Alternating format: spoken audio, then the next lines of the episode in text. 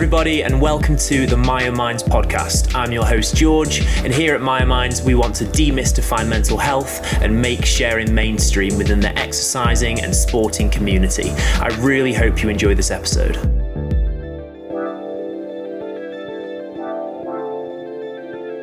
Hello, everybody, and welcome back to the Myo Minds podcast. Um, everyone who listened to the last episode and said those lovely messages to me again, thank you very much. Um, today, I am back on the regular routine of interviewing wonderful people, and today I'm here with Joss. Hi, Joss. How are you? Hi. Yes, thanks for having me. Um, I'm good. Just uh, plodding along in third lockdown, as is everyone else yeah, it's um, it's kind of getting to the point where it's just like it's normal now. Like I don't, it doesn't even feel weird anymore. Tedious, yeah. I've kind of got a, this spare week before semester two starts, and um, it's just not being able to do anything. It seems a bit pointless to have time off. I'm kind of yeah clawing at the door. Yeah it just it uh, for me i don't know if you're the same but it almost feel because my well at least i imagine you're the same if you're doing studies and stuff a lot of the work that i'm doing is in in the same place that i'm relaxing. So it all just feels like it's just this big merge. It's just this like everything's just the same. It all just feels very samey and every day just feels very similar I'm really struggling yeah, to kind I, of yeah I think it's really hard actually when your your boundaries are kind of blurred that way and you're kind of like sitting in the same place that you're eating and working and then maybe you even work from your bedroom and then you're just trying to sleep there as well it's it's all a bit chaotic yeah I I just try and um I have like different areas of the lounge that I sit in so I have like this is my seat that I'm currently in. People can't see it, but the, the, seat that you see me in currently is where I do my work and do the podcast and things like that. And then I literally just sit in the, the sofa like like 10 feet away from me and I sit there when I'm relaxing and watching TV and stuff. And that yeah. that just helps just having that slight little difference um in yeah, like where does. I am. But um anyway, um for the people at home um, who may recognize your voice from a previous video you did. We recently, we just looked at it and we found out that it was in June, so it was a while ago. Um, but people may recognize you. Um, can you tell us a little bit about yourself and what you do? Yeah, sure thing. Um, I always struggle with this question. Um, so I'm currently just a postgraduate student at the University of Bath. I'm doing my master's in health psychology, which is a kind of a branch of psychology that specializes in behavior change and, and looking at um, health prevention, health promotion, um, why certain people can engage in um, health promoting behaviors and why other people struggle. Um, so really, really um, kind of prevalent at the moment with the whole COVID-19 crisis. And um, really, this has really helped health psychologists come to the forefront. Um, mm. A lot of them have been interviewed on the radio because things like getting people to wash their hands more and wear face masks is all a behavioral issue. And in the absence of a vaccine, health psychology comes in to helping people protect their health. Mm. Um, so it's been a really interesting subject to study, and within it, there is so much that you can look at. Um, you can look at the mental health stuff, which clinical psychology normally focuses on, but really we have a real focus on the kind of health side of things, so like cardiovascular health and exercise and eating and um, uh, pain management and things like that. So very interesting. Yeah, it does. Uh, so that's one thing. yeah. One thing. Yeah. That's one string to my bow, I guess. But um, otherwise, um, I'm kind of I met you and everything through the work I do with eating disorders. Um, and at the moment, I am a course facilitator for Taste Life UK, who are quite a new charity actually, but they run fantastic eight week community based courses for those either struggling with eating disorders or those people like supporting um, another person with eating disorder, and um, it's uh, an evidence-based. It's built by, um, it's made by medical professionals, so it's all accredited course, and it's kind of built off CBT principles, mm. and helps people explore how they can make baby steps towards recovery. Um, and it's all online at the moment, so that takes up one evening of my week, which is great fun.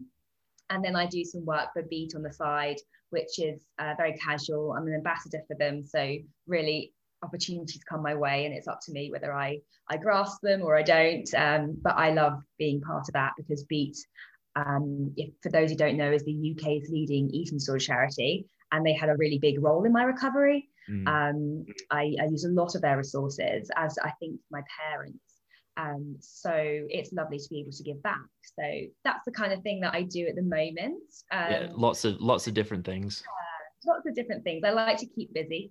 um, yeah yeah it sounds very it sounds very similar to me I, when i kind of resonated with you when you said that you find it difficult when people ask you what it is you do and i'm kind of the same especially right now because i'm not i've finished with my my masters and stuff now i'm kind of doing so many little things um, it's really I don't really have one thing that I do. Um, so yeah, I, I, resonate with that that feeling. I'm I'm interested because the the taste the taste is it taste for life? Did you say? It's taste life. Taste Life. Um, you've told me about them before, haven't you? Because we we were gonna, I was gonna do the training as well as you when you were when you were first doing the qualification. Um, they sound really interesting. Can you tell me a little bit more about like the kind of stuff that you do with them? Yeah, so my role with them is just the course facilitator. So they run these courses up and down the country, and the way they work is they train people to run them and then um, at the moment, it's really good because it doesn't really matter where you are in the country, you can always log on to a course. Mm. Um, but the idea in non COVID times is that every community will have a Taste Life course running. Um, the uh, the two the founders, uh, Diane Archer is one of them. She um, built it from like a Christian perspective so they were they did start running in churches but now i believe they ha- they don't they don't have a christian um, message throughout it. It is a secular thing um, and it was like i said it's been built alongside medical professionals and it's accredited by brighton university. Mm-hmm. um, so um, it's a really fantastic course and di decided to build it because her daughter suffered from bulimia she actually there's lots of like supplementary materials we have throughout, throughout the courses and a lot of them are videos we watch about people's recovery. And uh, her daughter speaks about her bulimia and her recovery story is phenomenal. Um, and uh, it's yeah, so she going through that with her daughter, kind of like she realized this gap between waiting for services in NHS, which so many people find they're put on a six month waiting list. She realized that's just too too long, and they needed this community course for people to go to and just be able to get some support and get some encouragement and how to make these tiny little baby steps um, because it's really unrealistic to think that you're going to wake up in the morning and not have an eating disorder. Yeah. Um, but if you can just help people really explore why this is happening to them and what are the tiny little changes they can make week on week to help them at least stabilize, mm. um, that can make a big difference to saving lives. Um, so I kind of got I wanted to do the course a, a, year or two ago, and then I kind of being me, I jetted off to a different country and never came back. And uh, and I finally this this summer with lockdown just decided that this is the time. You know, I've got nothing else to do, and instead of just sitting around watching Netflix, which I was kind of get slipping into the habit of doing, I, will just um, kind of focus on something and. Yeah, yeah it's, it's, it's, it's it sounds amazing. It sounds really um like useful, and I love the idea the the kind of baby steps because I I always explain or a way a phrase that i often use is that mental health and, and disordered eating and things like that aren't um like binary. They're not you don't have one and then you don't have one. You have to they are kind of analog in the fact that they you know they they go up and down they oh, i just hit my mic there sorry. Um they they kind of they're like a wave. So you you you know you you make the the low peaks slightly less low or less often. You make the high peaks last longer or you know you work you know they, they wiggle up and down. So having those little steps and slowly moving that peak up that's what it's all about. It's not about just you just snap your fingers and you you're fixed. And um, it's all about those like little steps. I also love the the the fact that you um it sounds like you use kind of like people's narratives. So like like the videos of people's stories and things um, which yeah, is obviously there's so much in the course. There's so much mixed media and then they have supplementary material. So at the end of each session the course attendees get sent a bunch of notes a bunch of um, they can have like contacts to follow up on and it, it, pinpoints them to like different services and things that they should look up on. So it's it's really trying to support them where they're where they're at. Mm. um, and we don't we don't cross that boundary into therapists. Like we realize that we're not we're not trained professionals um, to we don't give therapy. We're, we're there to support we're there to advise um, and we just follow the course material and stuff yeah. and, and it's great it, it's lovely to see these people kind of come onto the course and they make their own support bubble um, and they kind of connect with other people. And um, from my background as well, because I had anorexia, really, that was my kind of main eating disorder. I slipped into a little bit of bulimia during my recovery and a little bit of binge eating during my recovery, but anorexia was always the main kind of eating disorder I struggled with. And it's, it's, it's incredible to kind of like hear other people's stories because I didn't know much about binge eating. And there's a lady who has binge eating on our course, and I can kind of I can learn from her, and that will always help me. That will make me a better facilitator and a better person um, in the work I do in the future. And I think mm. that's really valuable as well. Yeah, and I think um, obviously Myomind started as kind of like a narrative thing. It, it was just collecting people's stories. So I'm a big believer in um, the the use of people's stories and people's narratives mm-hmm. to to help support people. Um, and it's actually what I want to do my PhD in eventually. Is that's my kind of idea that I've got um, for my my own led one, but it's just it's very difficult to get one when it's your own your own leading idea. Um, mm-hmm. But yeah, um, um yeah, I, that one that all sounds like fantastic, and um, I it's kind of as you touched on your um, experiences in the past of the eating disorder, you have kind of similar thing with me um, as to you know you you experience the the big three so to speak um, in different in different ways. Um, yeah. i would say my my kind of core one is binge eating like the the lady you were speaking about there but i i definitely had um, periods of anorexia and periods of bulimia. Um, but yeah can you touch on your story a little bit for the people that don't know yeah, of course. Um, again, it's one of those things that when you're told to kind of say your story in a linear fashion, you realize how messy eating disorders are. Yeah. Um, I, I, technically I got ill at about 15 years old, um, and it was sparked through my GCSE exams coming up. I wasn't a very studious student before that. Uh, school was always a way to socialize, and wasn't really for learning. And then because um, I have a very high achieving older brother I really felt like, oh, well, if he can do it and get good grades, you know, there surely is a part of me that is capable of this. So I saw my GCSEs as the turning point, but I think that kind of tapped into this kind of perfectionism side of me. Mm. And, you know, it started as handwriting and then it slowly um, slipped into like grade, perfecting grades. And um, then it became more of an appearance thing and perfecting my appearance. So I realized, I think I've always had this comparative kind of narrative going on inside me and um, I picked up that I was slightly different to my friends, not different as in like characteristically, but more like appearance based. Um, a lot of my friends were quite like uh, blonde hair and quite beautiful, and I, I, felt like I didn't meet their standards. So, come that December, um, when I was 15, I kind of really wanted to uh, glam up for my prom. So I decided I'd go on a diet um, and I bleached my hair blonde. Um, I literally looked like Elsa for my, my prom. Considering the film came out about five years after that, I really think that like Disney hunted my prom pictures down and I later I, I just looked like an Elsa doll.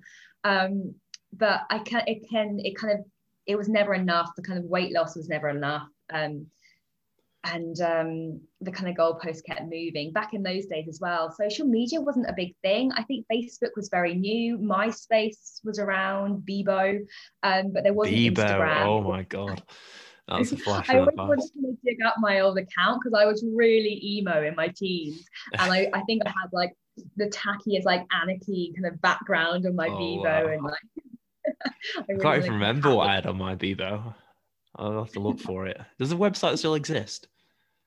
Have no idea. I haven't actually checked in a while. Yeah. Sorry, um, sorry, I was putting in there. That's just. um, yeah, my point there was like Instagram wasn't really around to be bombarding me with diet information, but I did get into the habit of buying magazines and any um, women's health magazine or any magazine that had like a diet or a, a, diet plan in it, I would hoard them and I would cut them out. I had diaries just full of calorie information. Um, my life, I, I stopped socializing because my life was so just confined by these numbers, like my my daily goal to reach a certain number or to walk, walk a certain amount. And um, from there, it just escalated. Um, it actually came to my prom, and my prom dress didn't fit me anymore. I had a really bad year 11 prom.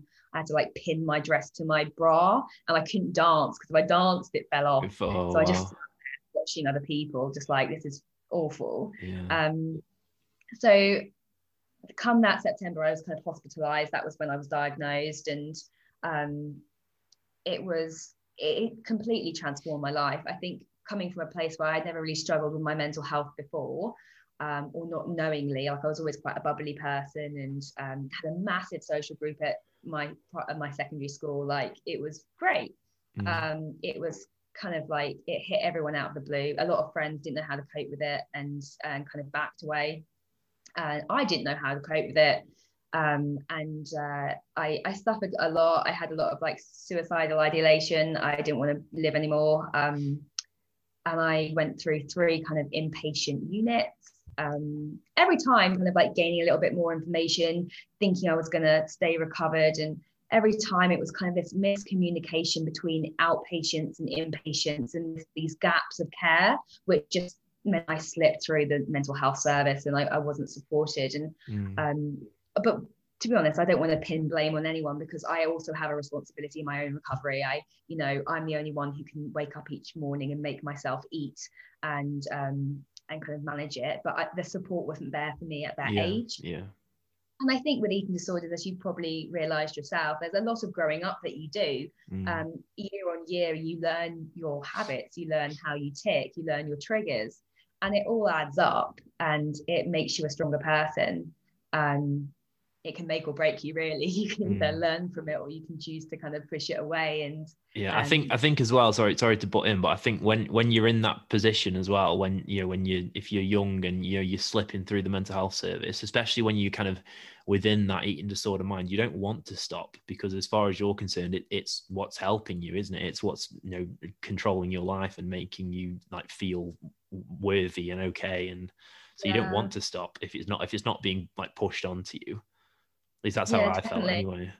Yeah, I think the turning point for me was um, the first two inpatient units I went through were adolescent services, and there was a massive difference between adolescents and adults um, services. And I found when I left at 18 and went into my first adult inpatient ward, it was terrifying for me. Mm. Like adolescence was quite like they're really optimistic. There's lots of activities for you to do. I had art to do. I had sports when I was at a certain um, BMI. They did trips out. We went like dry slope snowboarding, I think, one time. they had a photography course. There was so much in these hospitals. Yeah. Um, it was almost like a safe haven for me I, to you know i could develop other skills and um, i went into adult ward and it was literally like here is your bedroom and we'll see you at these times for your meals and snacks and then they shut the door and i i remember just kind of being like what and I was a bit lost, and everyone else was quite a lot older than me. There was a few girls my age. Everyone was so to themselves, and I just thought, no, this this can't be the rest of my life. mm. um, I was actually very sick in that hospital, and, and, a lot of a lot of stuff happened. It was quite a traumatic experience for me. Um, but through that, I kind of realized that that's not what I want my life to be like, and um, yeah, and then that kind of was the turning point for me getting better. I think was having a taste of actually the worst case scenario.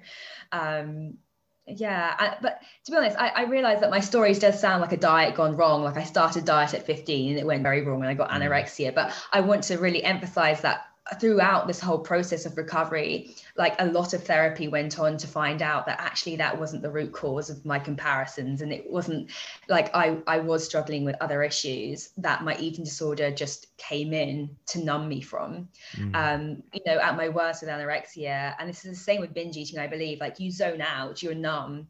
And um, anorexia gave me that. It gave me a way not to feel anything, not to worry about anything else other than a daily calorie limit.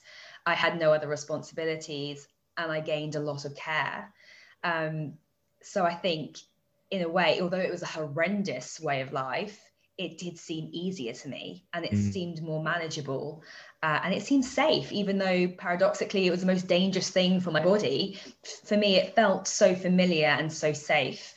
Um, so recovery really is a really slow process of letting go, and that's why I love the taste life baby steps idea because yeah, it really yeah. it really is a baby step to kind of process. One thing I was going to say is we are not um, sponsored by Taste Life, but they do sound fantastic. We keep speaking about them so much. it sounds like we're like there's like an advert going on here. I'm not. I promise you that's not that's not happening. They just seem wonderful, wonderful um, people, and they're doing a, a great job. Um, yeah, sorry. So can you can you yeah? So carry on with your with your story. So like, where where are you up to now? Like, where have you got up to?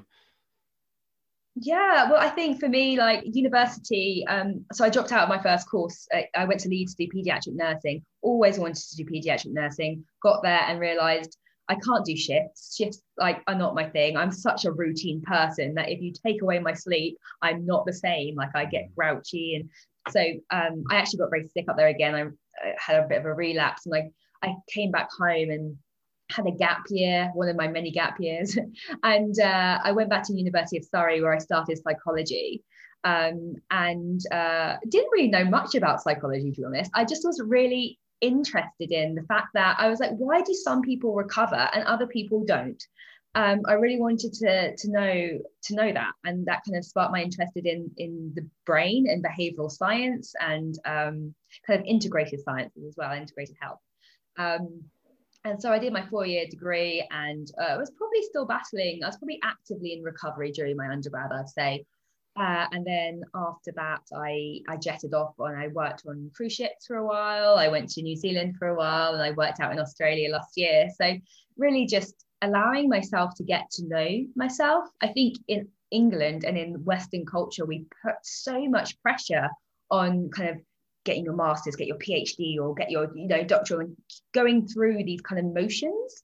Um, and I really didn't want to do that. I really wanted to have some fun and you know get to know the world and get to know what makes me tick. Where do I thrive? Where do I not thrive? Um, I did a, a year's experience during my undergrad as a research assistant.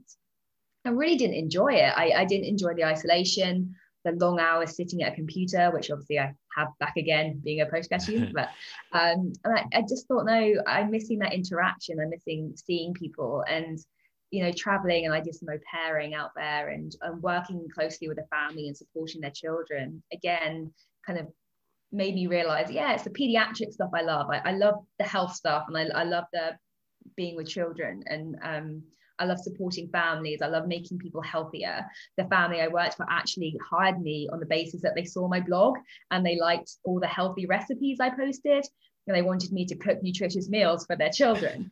and uh, I was like, yes, I will do that. And um, it was great. It was a fantastic year. And uh, we still keep in touch. And um, it's these little experiences that if you kind of pull yourself out and you get caught in the slog of like a daily like, I must get my I must get good grades and I must do this and I must do that you kind of miss out on these little life experiences yeah. which are just so precious it's not it's um, something that um, I really struggle with myself and I, I, I said it um people who listened to my last podcast where I was talking about how I've been struggling recently a big I put these ridiculous um expectations on myself and I'm just constantly like even if I achieve my expectation, I'm like, yeah, but I could have done more, or I could have been doing it quicker, or someone else has done it before me, or, or whatever. And I'm con- I'm constantly comparing, and that that um like kind of corridor that we're put into, like you were saying, where you know you have to do you, you do your undergrad, then you do your masters, then you do your PhD, and then you get a good job, and then you like, and all, I'm so stuck in that,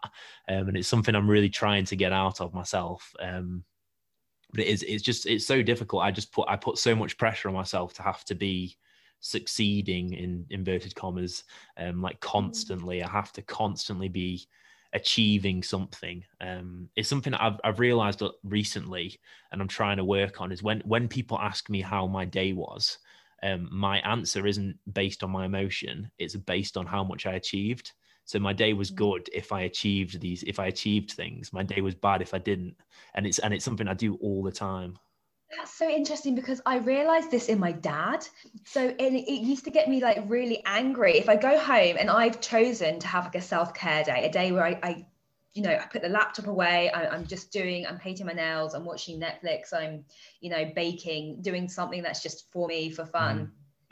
And my dad comes in at the end of the day, he's like, had a really good day today. I got X done, Y done, and it's all productivity. And I've said to him a few times, I was like, you can still have a good day, and all you've done is watch the whole entire box set of skins. Mm. Like it doesn't matter. Like your your worth is not based on your productivity. And if he came into the room and said he hadn't done anything all day, I still love him the same as if he'd come in and said that he's I don't know, found the cure to cancer. It's just I don't know what it is about our society, whether it's um, I don't know what you think. If it's just mm. this comparative nature on social media, and I've actually taken a break this January. I haven't gone on at all. Um, mainly because I don't like the diet culture around and everyone doing like veganuary or whatever it is. Yeah, and yeah. I, I, I, take a step back. Um, but yeah, there is this constant like comparing and need to be always doing something. And I think sometimes, you know, quality over quantity, um, focusing on one thing and doing it really well, or a couple of things and, you know, doing them really well um, is better than trying to spread yourself so thin that you're just burning out.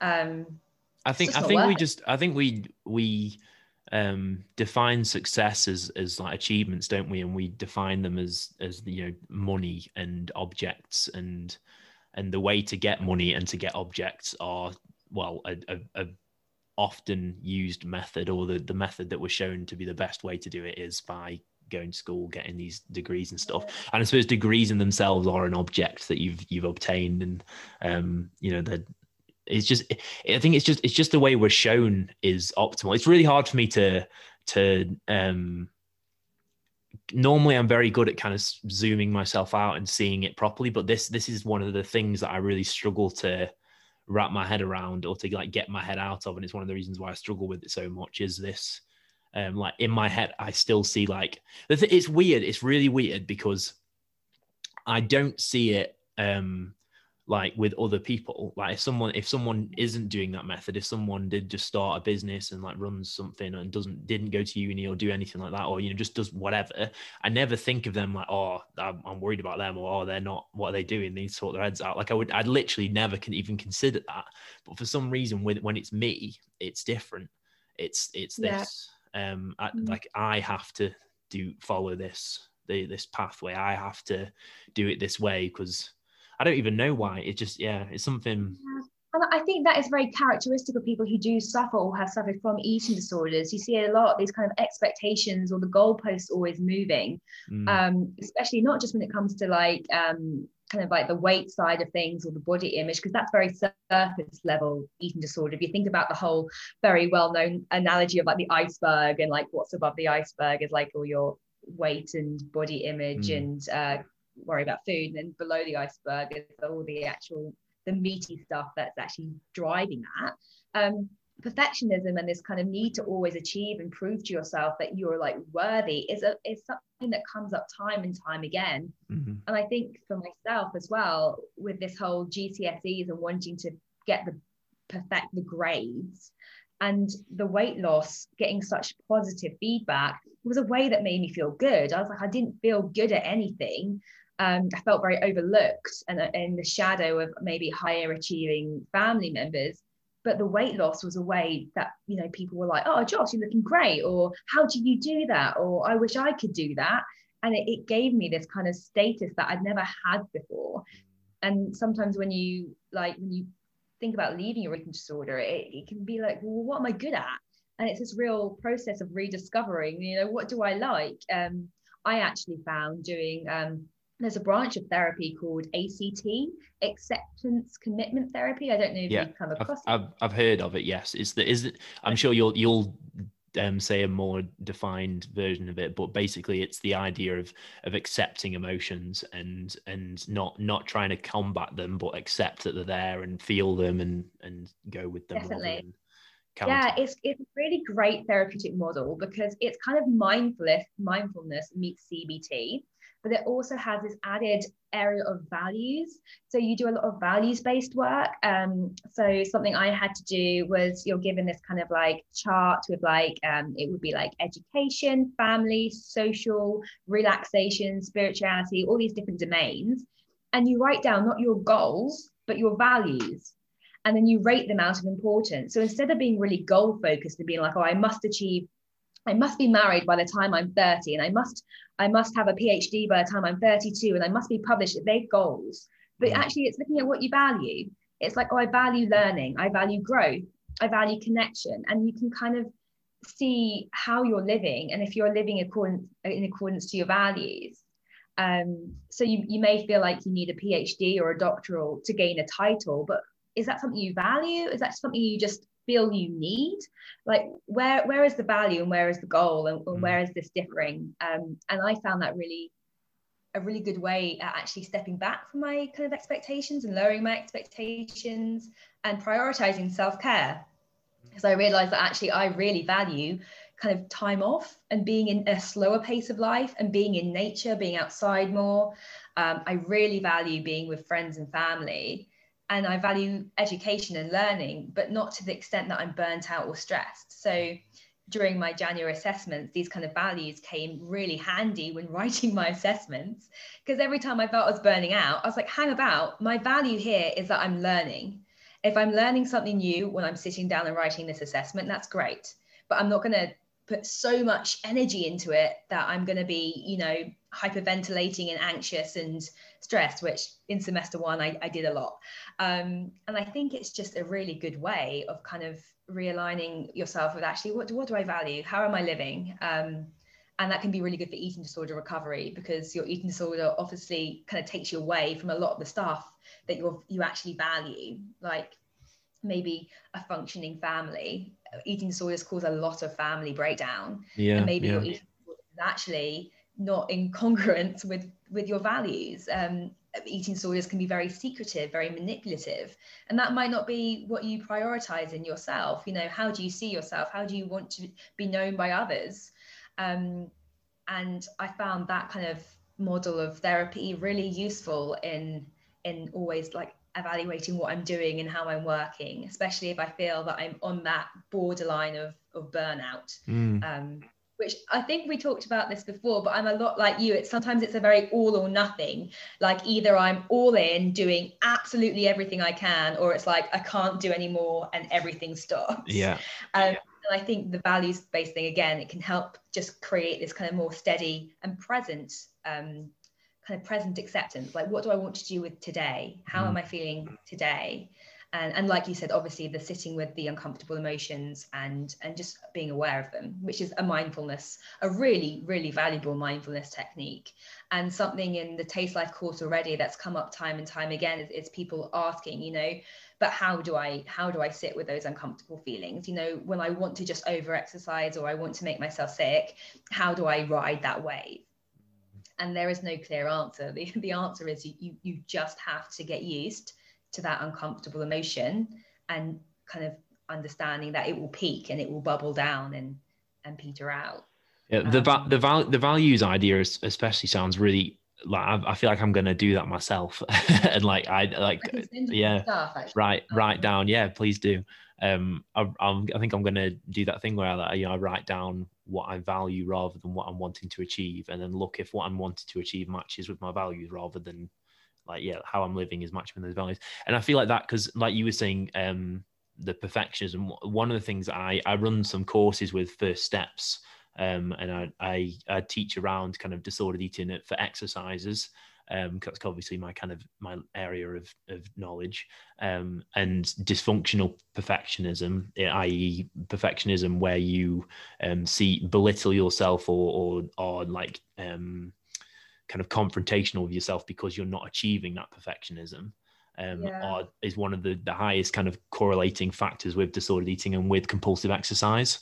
So, you know, it, I feel like that, that idea of values and taking away from you need to reach this goal instead, let's do stuff that moves you towards a life where you're achieving your values or you're not necessarily achieving, but you know, yeah. you're, you're within your values um, could yeah. be a really good tool for people in a really just like interesting way of, of fig- like seeing yourself differently like changing your self identity um, which is a really big and i think important thing and it's something that i think um, the use of narratives can be really helpful with um, if like reading reading other people's stories or, or hearing other people's stories um, can change the way that we see our own story because we we see like when I hear you talk about your like eating disorder and, and things like that, I resonate with bits of it, and then you explain how you think about that, and then that makes me think, oh, maybe like I suppose mine is kind of like that, and then I balance that up with how I think about myself, and now you you're thinking about it, and it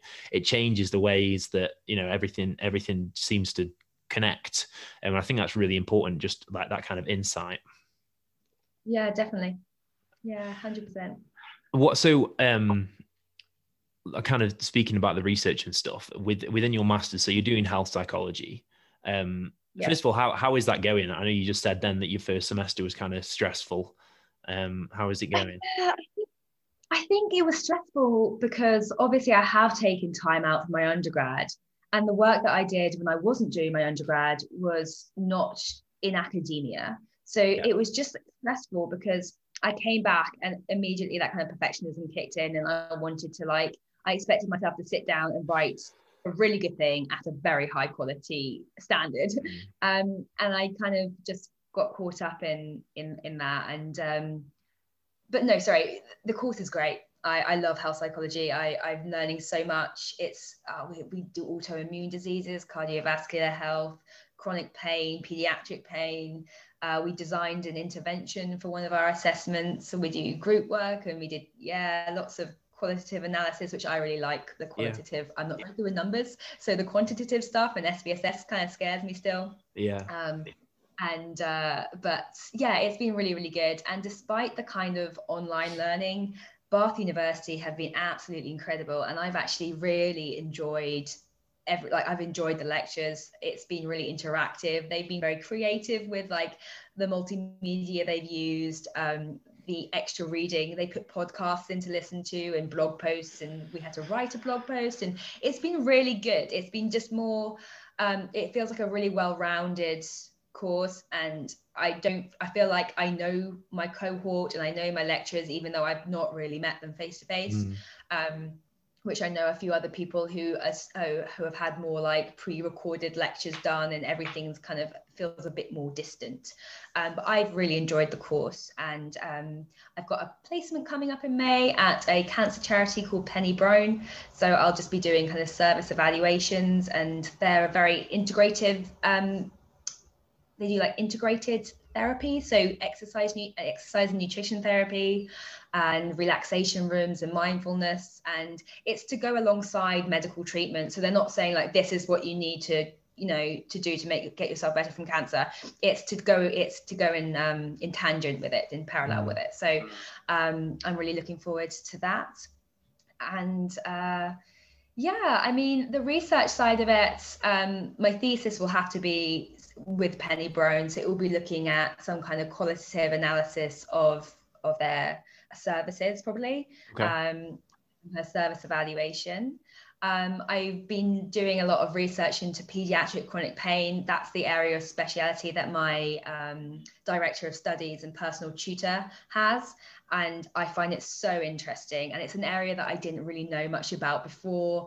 And actually, I found lots of literature on um, eating disorders and pediatric chronic pain because they kind of go in tangent. If you think about it, if you're experiencing chronic pain, you're likely to restrict your food because you probably just don't feel like eating Oh yeah, I suppose. Yeah. and uh, that can lead to eating disorders and or the other way around sometimes eating disorders they mess up your physiology Mm. Uh, they can create chronic pain they can create kind of psychosomatic pain and things like this. And um, so i've kind of been exploring different different tangents um, especially on this time off at the moment uh, this kind of week we have before semester two starts. Mm. um, yeah so no i'm i'm ex- I'm excited to be doing this course, and it definitely feels like it's the right course because I, I the reason I took time out was because I kept on finding different courses and thinking this is the one, this is the one I should do, and then kind of being like, ah, no, don't think it is, and so no, this definitely feels right. Um, and Bath is beautiful. I'm actually living in a little apartment, and uh, Bath is a very pretty city to live in as well. Um, so yeah, no, it always looks like I did my undergraduate at Durham University, and Oh, it all it kind of looks similar to that because it's quite like oldie and um, yeah. Yeah. it's very pretty. I miss Durham so much. If if anyone's listening who's from Durham, or if you haven't been to Durham, please go and please go to Durham because Durham's beautiful. Um, It's yeah, funny. I find whenever I look at universities, and I know Bath University is actually very modern, but I found myself always being like, "Does it look like Hogwarts?" Because if it looks like Hogwarts, I want to go. yeah. Durham is literally Hogwarts because it's all it's kind of Yeah, like, like Oxford and Cambridge. It's all split into colleges and things. Um, I was Van. Mildert. If anyone's listening from Van Mildert, woo.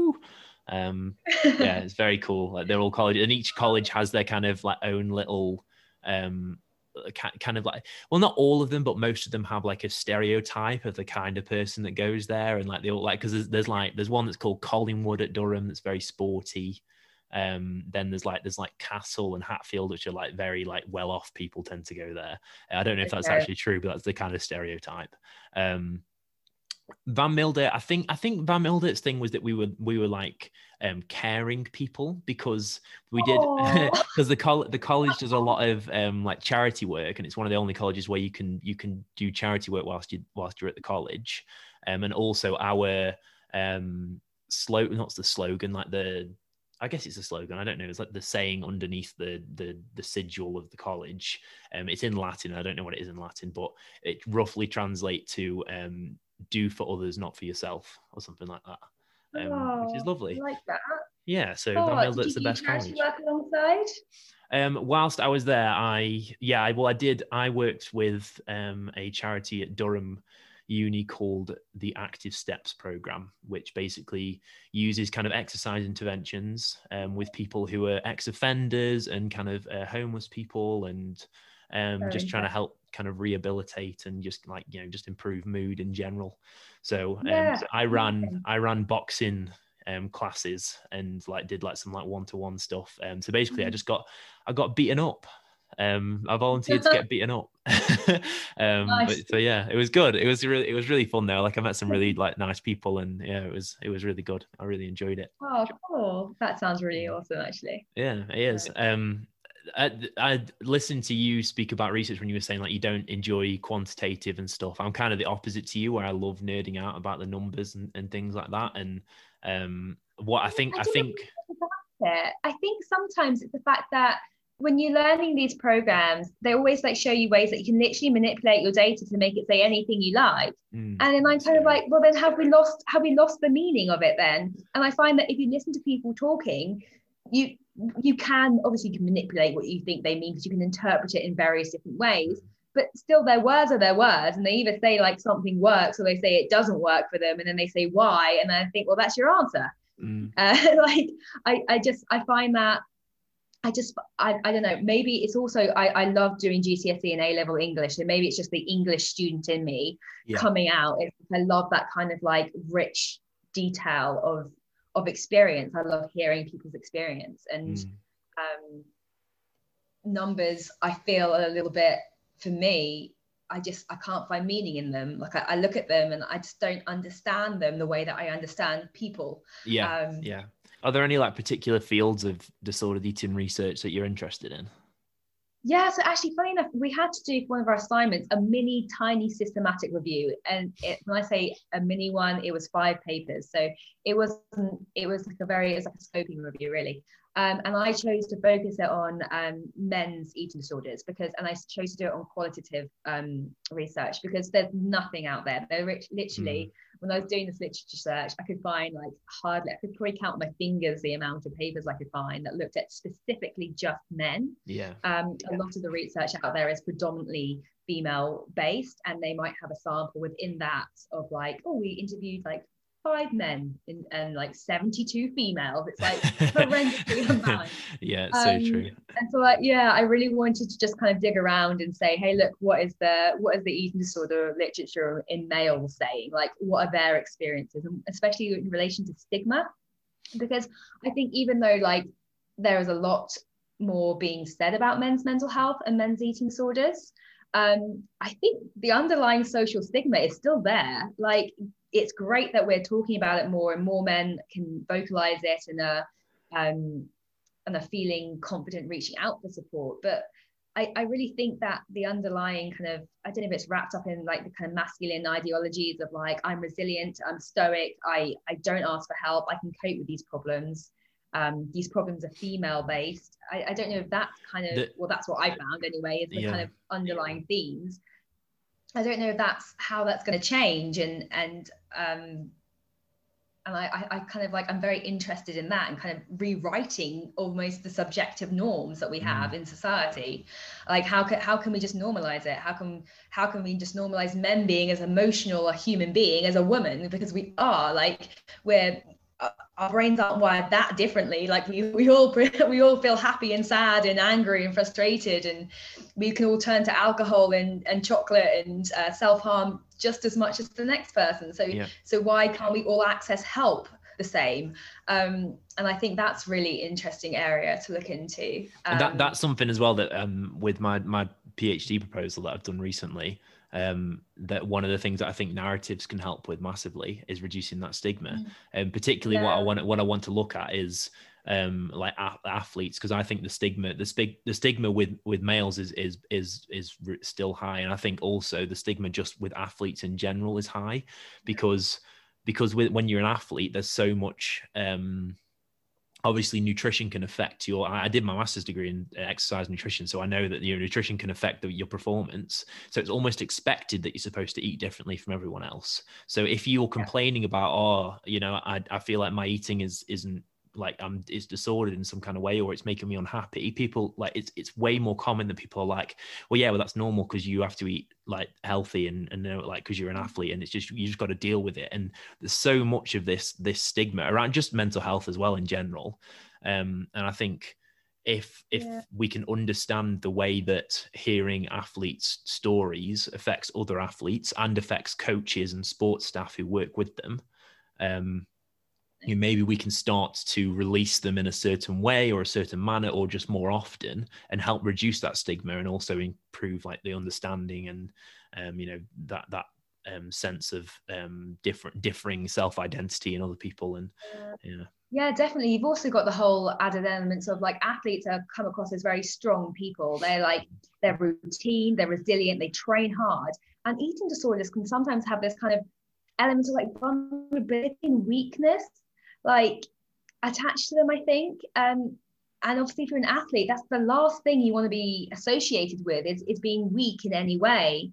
Um, and I think that can almost tie into the to the way that they don't disclose eating disorders or the, the ease of it being hidden as well um, can easily just hide i'm just training harder and you know i'm being more vigilant with my diet because it will make me a better performance yeah teammates can often see um, you know not eating as much to to to to pre- perform in a certain way because your um, body composition is going to get leaner um, yeah. they see that as a as a good thing like it's like pushed if you don't do it then you're weak so then it's like you then yeah. it's like am i weak because i've got i'm um, disordered eating or am i weak because i'm not disordered eating and then it's like well you know it's it's just causes this just mental health just yeah. spiral that actually happened with one of my friends um she went to um georgia she went to university of surrey and uh, she is a, a, runner for I think she might have even been one of the GB teams now. She's an amazing oh, runner, yeah. um, and that happened to her. She got tiny because the lighter she was, the faster she ran.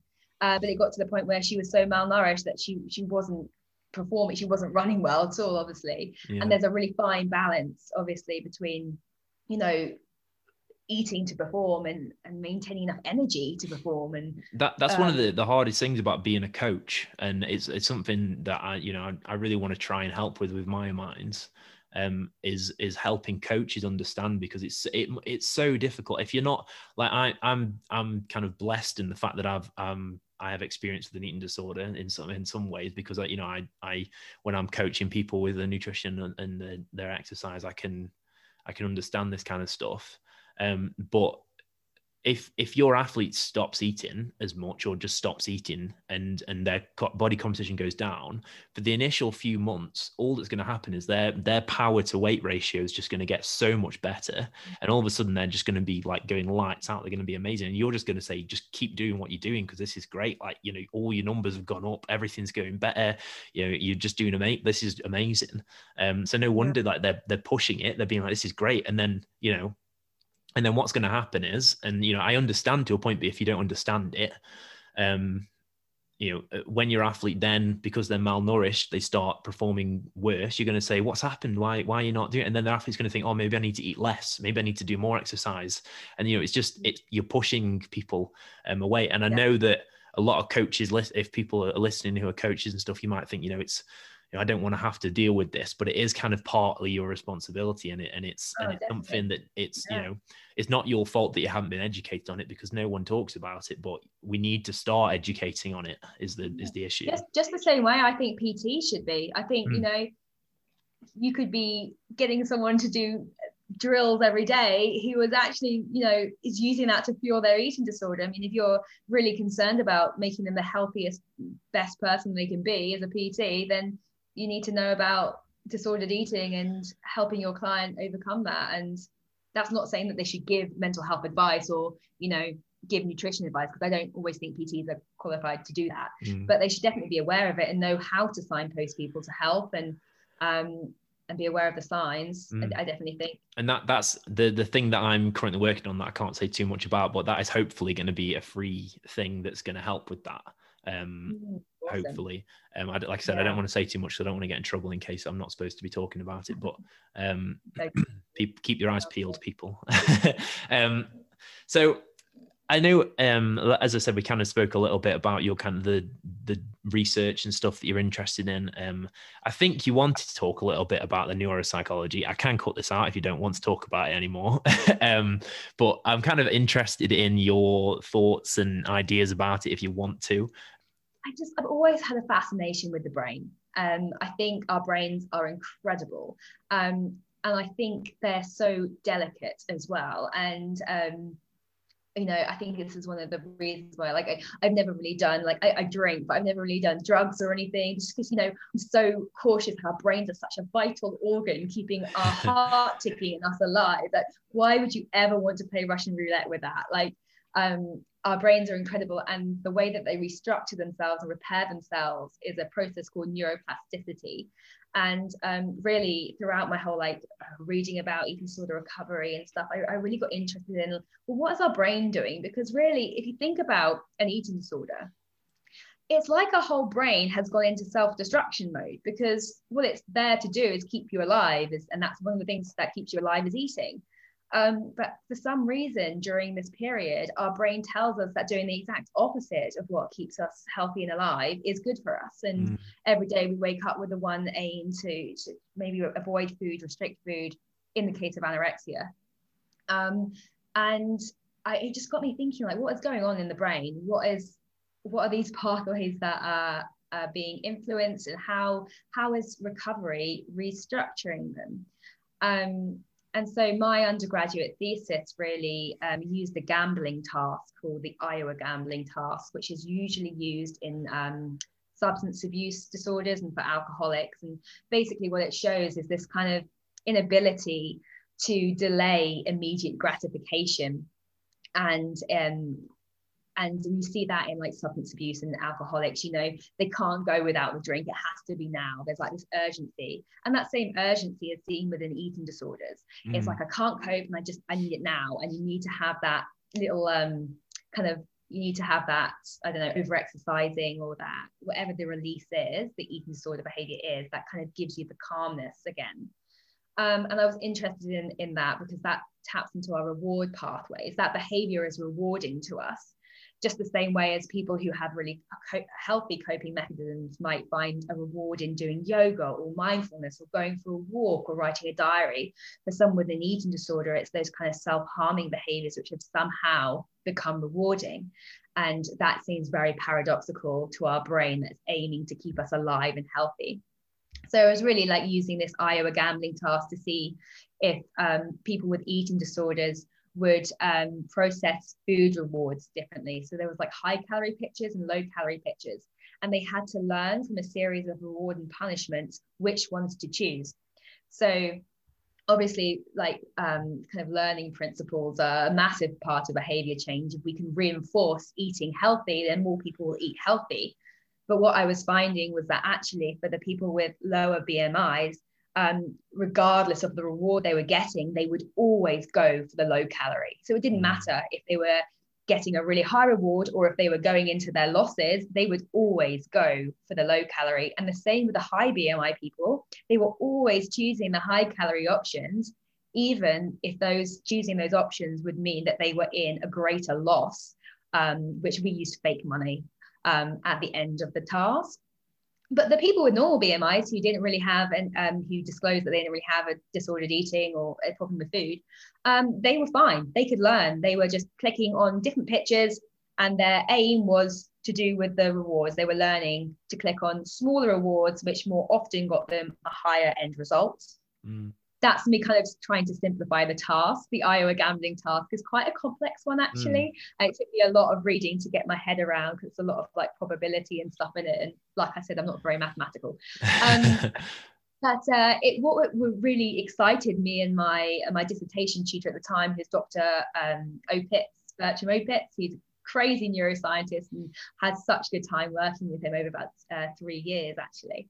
Um, was that we basically shown that these reward pathways uh, weren't weren't working. Like people were not learning from reward. They, you know, mm. if you get a punishment, you probably wouldn't do that behavior again. But these people just weren't learning from that um, and that means that some another level another layer of like emotional learning coping anxiety was, was fueling their behavior mm.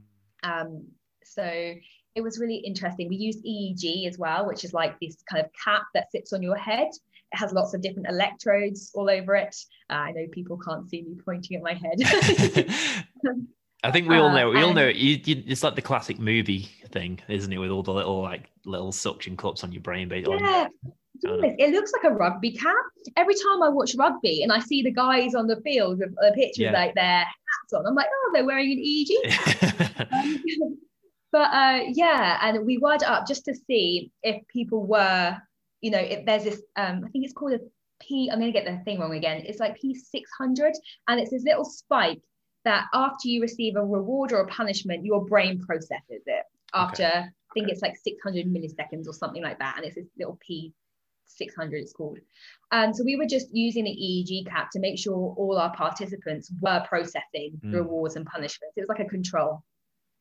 Um, and they were all processing it the same. Oh, that's really interesting. People, people were not behaving, even though they were processing the reward and um, rewards and punishments. They weren't behaving behaving in a congruent way to it. They weren't learning from it. Mm. Um, so that really kind of is, is very interesting because people can't learn to adapt their behaviors.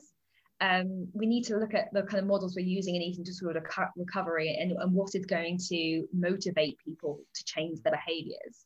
Um, so that that that kind of that P that P six hundred spike kind of shows that that the people taking part in it weren't just ignoring the value and uh, like the monetary that the, the positive and negative. They actually were like they were reacting to that and seeing like oh that's good. Oh that's bad.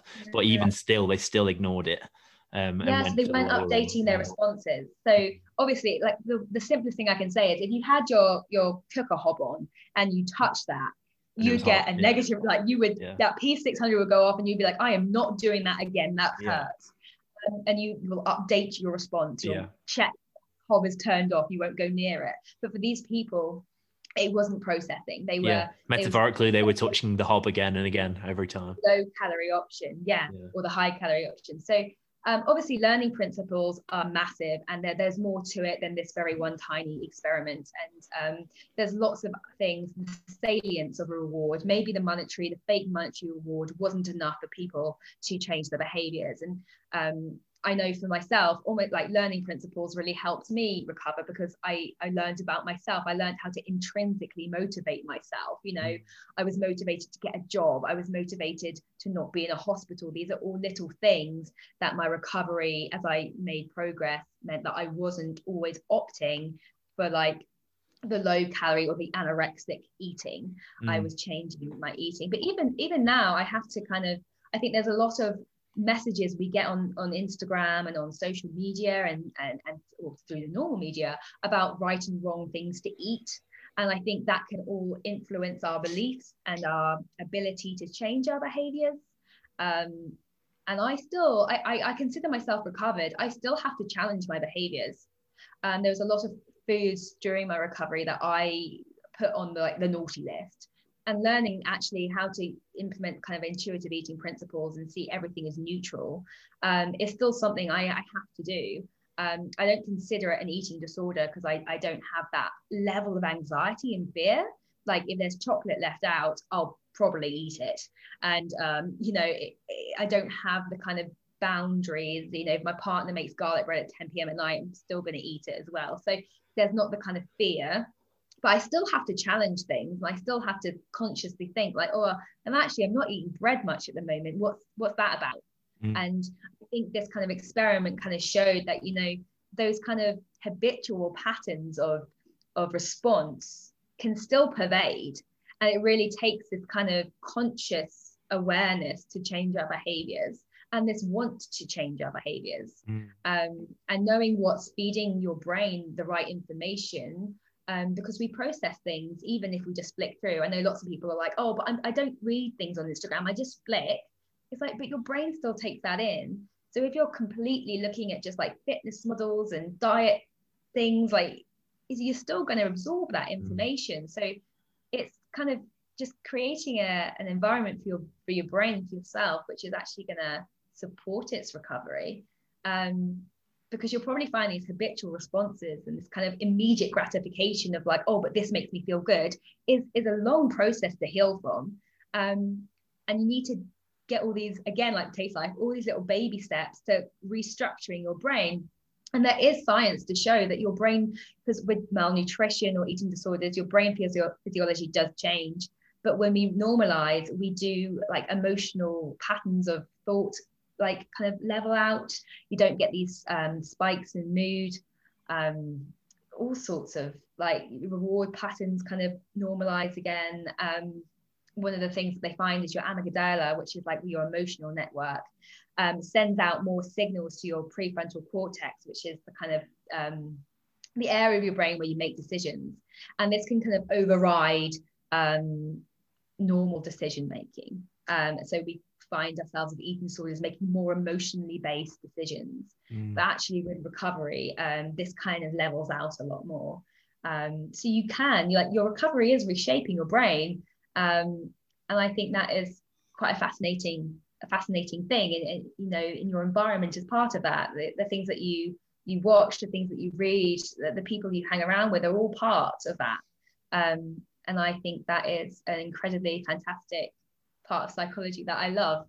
Um, you know, it's really and- and it- interesting. it's really and it, it's nice how it's like applicable. Like it, it's it's it kind of transfers across quite easily. And, and like just the one that that stands out to me is um, a huge um, difference was made to my own mental health when I unfollowed all like the bodybuilding accounts that I used to follow and things just because I wouldn't sit there and like look at them and be like, oh, that's different to me, that's different to me. But just scrolling through and seeing all these like shredded, massive, like muscle bound people, I just started to think that was the norm and I didn't look like that.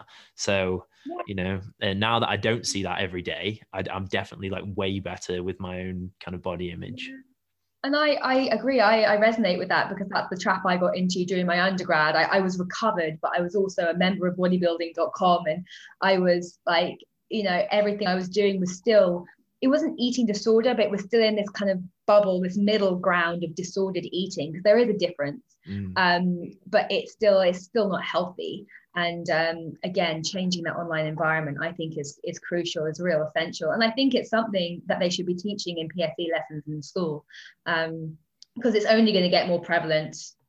Um, this online environment is only going to become a, a more a more used thing for our generation. I mean, if I had kids now, they they'd all want Kindles and iPads and Yeah, things, wouldn't they? I mean, it's just that wasn't a thing when we were young. Probably like I had the old school Nokia and I could play Snake. But it, there was just not enough information being bombarded at me from a young enough age. yeah. Um, and so, and I think that that's important. I think that's something that it definitely needs. It's a good area of research as well. Mm. It's so it's so often on this podcast that like obviously what we I often talk about with people um, is disordered eating or mental health um, around especially around the fitness industry and exercise and nutrition and, and sport. Um, and so often the talk goes on to social media and I think and it I think you know or or, like it just because it just it shows to me that it is just such a an effector and something that's that's playing such a negative impact in in people's lives and it's something that even if you think it's not affecting you it probably is in some kind of way and you should And just going quickly back to like the values thing, for me, I found the break away from social media really helped me again because I, I find I also surround myself in a lot of people who are very work orientated and uh, a lot of people I don't know, a lot of girls who maybe have like published XYZ and are running their own business. And I find it really overwhelming. It's like this whole, oh, but I'm 28 and I, I'm not earning my own business and I haven't got a full-time job. And um, it, it makes you, it makes me compare. And I realize that actually, for me to be successful and to thrive is to not focus on them and to actually just focus on me. and um, and I found that this January that's been really refreshing. Um, you know, if people want to contact me, they they know my number, my email address is on my Instagram, so they can reach out, they can contact me. Um, but it's just it's been nice to have a break and just kind of yeah mm. get to know myself again almost. That yeah, I think that's a that's a great um kind of signing off note for the podcast. I think that's really, really good. Um, I've just I've just quickly brought up because I completely forgot because I haven't done a podcast in so long. And um, with guests now, I try and ask these three questions at the end. Um, Ooh, um, so question one is one person, real or fictional, who has inspired you in your life. Oh, okay. This is going to sound really cheesy. It's my grandma. Oh my grand no she was an amazing woman. Um, and she ran she did like she set up her own men's cookery course. At the first one because back in those days like women didn't really do much other than housework. Mm. but she set up her, her, own cookery course. She was like one of the members of guildford and bloom and they've even got an award named after her now. Wow. um, she was someone who was like we were always amazed. She was just loved by everyone.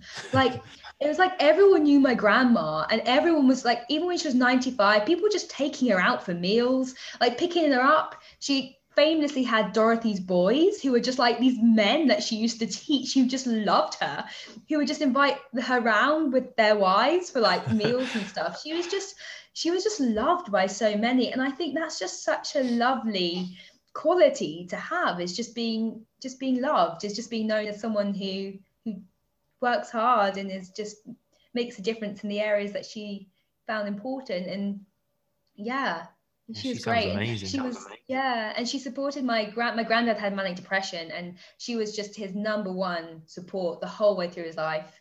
And and I, I never knew until after they'd passed that this was a thing and mm. uh, just always the happiest times with them. So my grandma. Oh, that's that's a lovely answer. She sounds wonderful.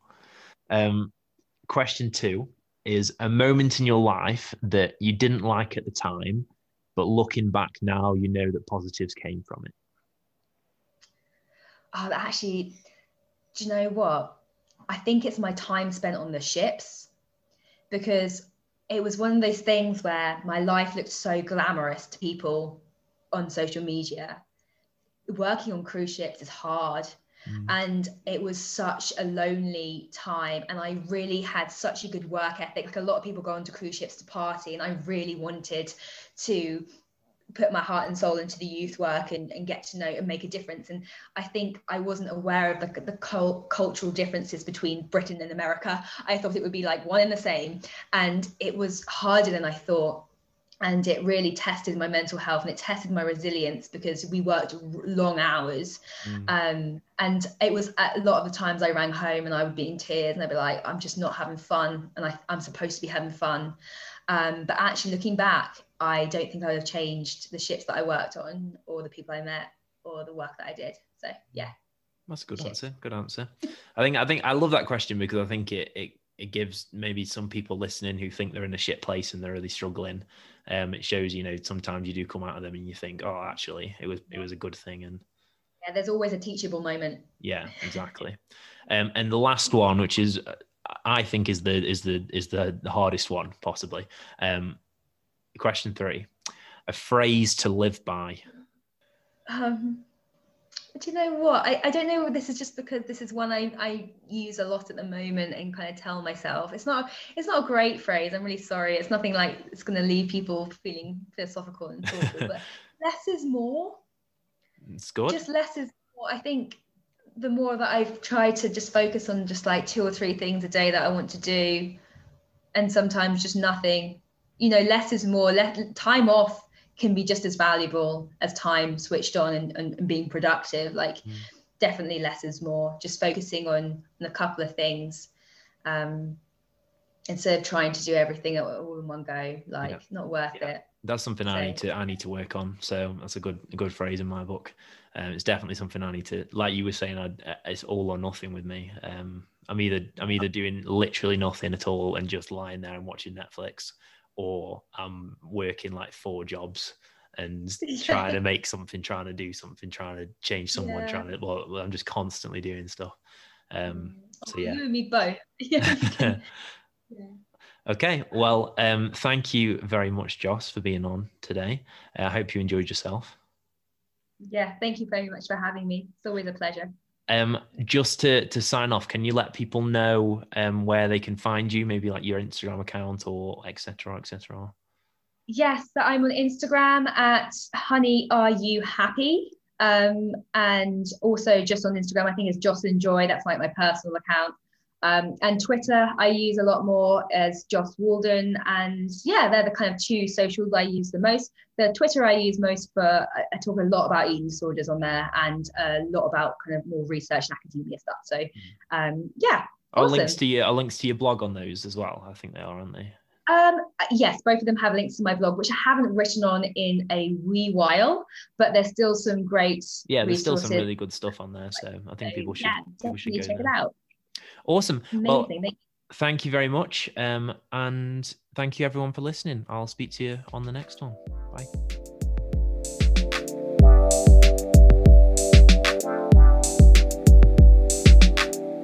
Thank you so much for listening to that episode. Here at Maya Minds, we're trying to raise awareness for all the things that we speak about in this podcast. So please, if you can, give it a share. Each and every one of you has the potential to help us with that. Also, if you want to check out myminds.com, please do. You can see all our social media things on there, and we'd love to have you contributing more as a part of our community. Thank you.